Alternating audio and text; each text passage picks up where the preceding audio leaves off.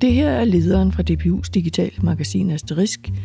Den er skrevet af Claus Holm, som er en DPU's institutleder og indlæst af mig. Jeg hedder Lisbeth Hartmann. Lederen har fået titlen Dannelse til arbejde er et fint formål. Den handler om, at arbejdet har fået en stadig mere central betydning i mange menneskers liv. Men formuleringen af en moderne arbejdspædagogik har samtidig været forsømt.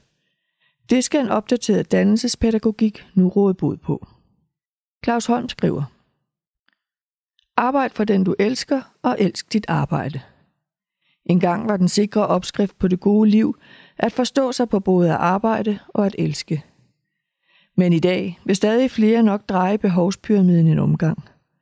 Arbejd på at realisere dig selv og elsk dit arbejde. Arbejdet er blevet et primært livsbehov for mange moderne mennesker. At arbejdet har fået status som et selvstændigt livsmål, illustreres af det aktuelle regeringsgrundlag, hvor det i tale sættes som en central værdi for den enkelte og for samfundsfællesskabet. Den enkelte skal ikke alene arbejde for selvforsørgelsens skyld, men for at udvikle sig, lære hele livet og finde personlig tilfredsstillelse. Livet er ikke noget, som først begynder at leves efter fyreaften eller kan udskydes til pensionsalderen. På trods af arbejdets centrale betydning, er det et relativt uberørt emne i skolen, pædagogikken og uddannelsessystemet generelt. En årsag kan være, at dannelse siden antikken har været tænkt som modsætning til arbejde, som noget, der foregik i den frie tid. Denne logik er fortsat til stede i skolens formålsparagraf, hvor fokus er på at danne til demokratisk medborgerskab. Dannelse til arbejde er derimod kun indirekte til stede som lyst til læring. Godt det samme vil nogen mene. Et udtryk som arbejdsdannelse kunne sikkert få en og anden til at protestere, for har noget så fint og åndeligt som dannelse virkelig noget med arbejde og læring at gøre? Ja, det har det, men man har forsømt at formulere, hvor i forbindelsen til det moderne arbejdsliv består. Professor Per Fibæk Laversen har i sin bog Hånd og hoved i skolen, værkstedspædagogik for praktisk orienterede elever, peget på årsager til, at det er et problem. For det første er sympatien for medborgerskab som dannelsesideal ganske vist udbredt.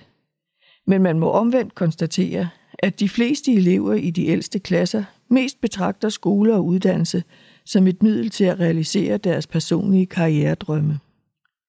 En anden årsag er, at der synes at være et skæld mellem et instrumentelt og et finere dannelsesmæssigt syn på uddannelse, hvor sidstnævnte ofte medfører en nedvurdering af værkstedsfag.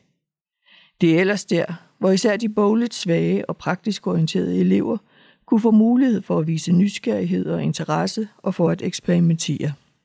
I teorien i hvert fald, for Per Fibæk Laversen konstaterer, at de håndværksmæssige fag kun i ringe grad tiltrækker eleverne, og han forklarer det med, at skolen generelt mangler koblinger til arbejde.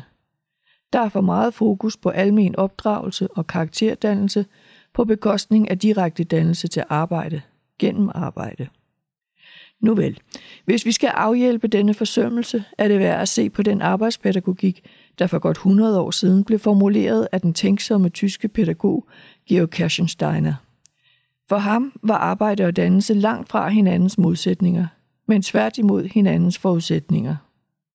Han sammenknyttede dannelsen og udviklingen af den enkelte elevs såkaldte savlige indstilling. Didaktisk set betyder det, at læreren skal tage udgangspunkt i elevens interesser, men den pædagogiske opgave er at understøtte en proces, der faktisk leder til et fuldendt værk. Det kan være at sy en nederdel, bygge en stærkasse, oversætte en latinsk tekst eller andre skolefaglige opgaver. Ifølge Kersensteiner er det absolut fuldendte produkt, den perfekt snekrerede stærkasse eller den formfuldendte nederdel, næppe opnåeligt. Men det er heller ikke pointen. Det er derimod at betragte fejl som udgangspunkt for den enkelte elevs forbedring i forhold til at realisere et stadig bedre værk. Det styrende for processen er altså at realisere værket, og elevens distraktioner, såsom subjektive tilbøjeligheder, eventuelle magelighed og forlystelsessyge, relegeres undervejs til fordel for denne saglighed. I bytte får eleven erfaring med arbejdsglæde, anstrengelse, muligvis udmattelse, men først og fremmest en savlig indstilling til arbejdet.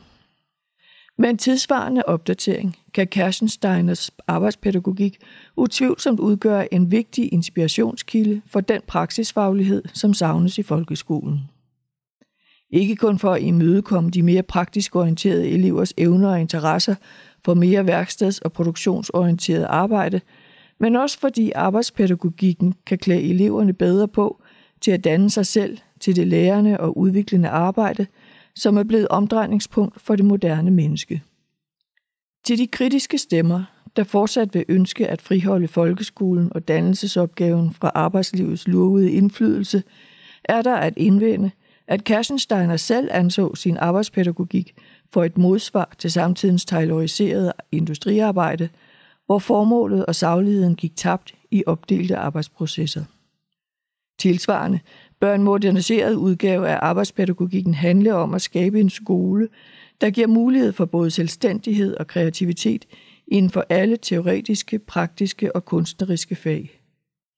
Det kan realiseres via en pædagogik, der ikke alene er optaget af at gøre den enkelte til et selvforsørgende medlem af samfundets arbejdsfællesskab, men også tilføre eleven dannelse via værksteds- og produktorienterede processer. Det vil øge sandsynligheden for, at eleverne kan gå videre af deres livsbaner som dannede mennesker, der både kan realisere sig selv og elske deres arbejde. Det var Claus Holms leder, Dannelse til arbejdet er et fint formål. Hvis du vil lytte til eller læse artiklerne i Asterisk nummer 104 fra marts 2023, finder du dem på adressen dpu.au.dk-asterisk. Tak fordi du lyttede med.